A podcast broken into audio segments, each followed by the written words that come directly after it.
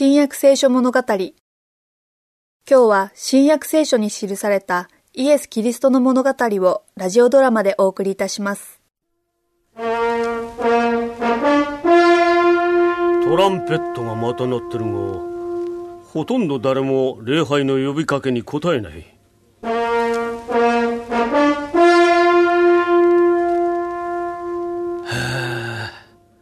大抵の者はオリブ山に登ってイエスについて町へ行く。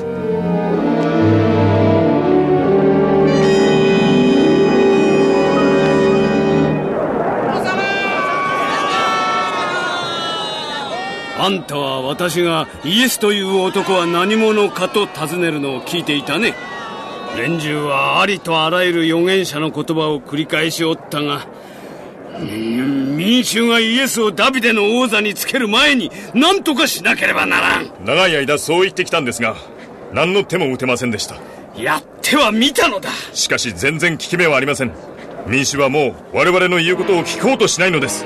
神殿の警察が言うことなら聞くだろう。巡査長を探そう。こんにちは私はイスラエルの長老と祭司と指導者たちを代表してきたのですが。こんにちは。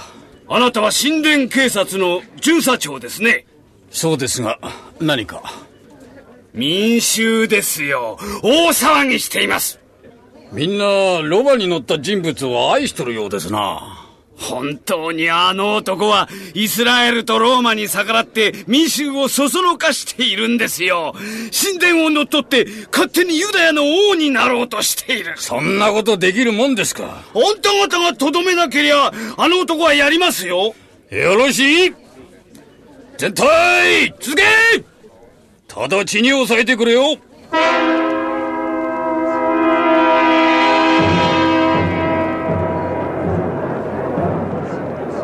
全体止まれ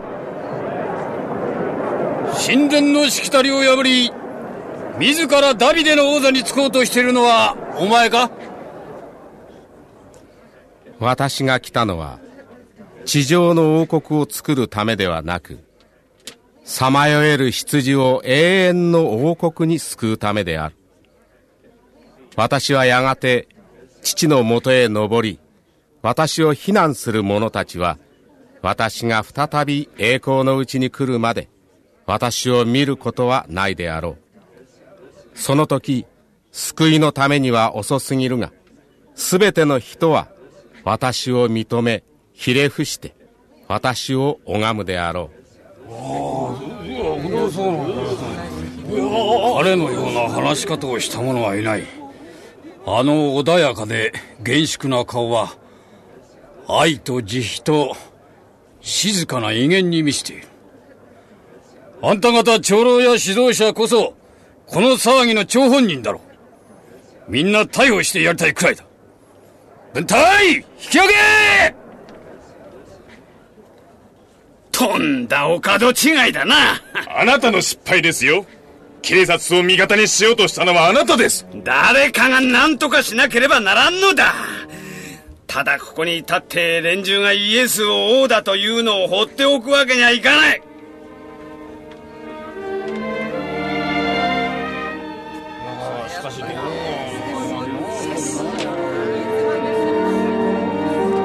群衆が議論している間にイエスと弟子たちはそこをそっと抜け出し神殿に寄った後その夜はベタニアで過ごしました。そして明くる朝となりイエスは空腹を覚えられました。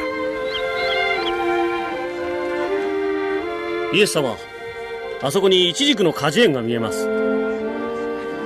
しかしまだイチジクの時期ではあるまい。でも一本の木には葉がついてますよ。それもたくさん。では実がなっているはずだ。葉が茂る前になるのだから。イエス様そこへ行って実を食べることにしましょうこの木は嘘つきですよイエス様。下から一番てっぺんまでどの枝も葉っぱばかりで実は一つもありません。今からのちいつまでもお前には実がならないように。ペテロさん他の人たちを少しやり過ごしましょう。ちょっとお話があるんです。それでヨハネ話っていうのは何かね？イチジクの木に呪いをかけたのはイエス様らしくありません滅ぼすためではなく救うために来たのだと何度もおっしゃったでしょう。イエス様はいろいろな病人を治しました。偉大な救い主です。それなのにどうして実のならないイチジクの木に呪いをかけるようなことをなさったんでしょう。私もわからないんだよヨハネ。その訳がわかる日が来るまで待つしかないな。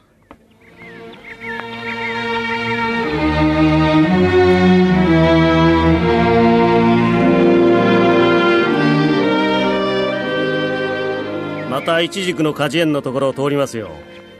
おや？あの木は？昨日の朝はあんなに葉が茂っていたのにしおれてしまいましたよ。やっぱりそうか。昨日の朝からそのことを考えていたんだが死は生きた例え話をされたんだろうよ。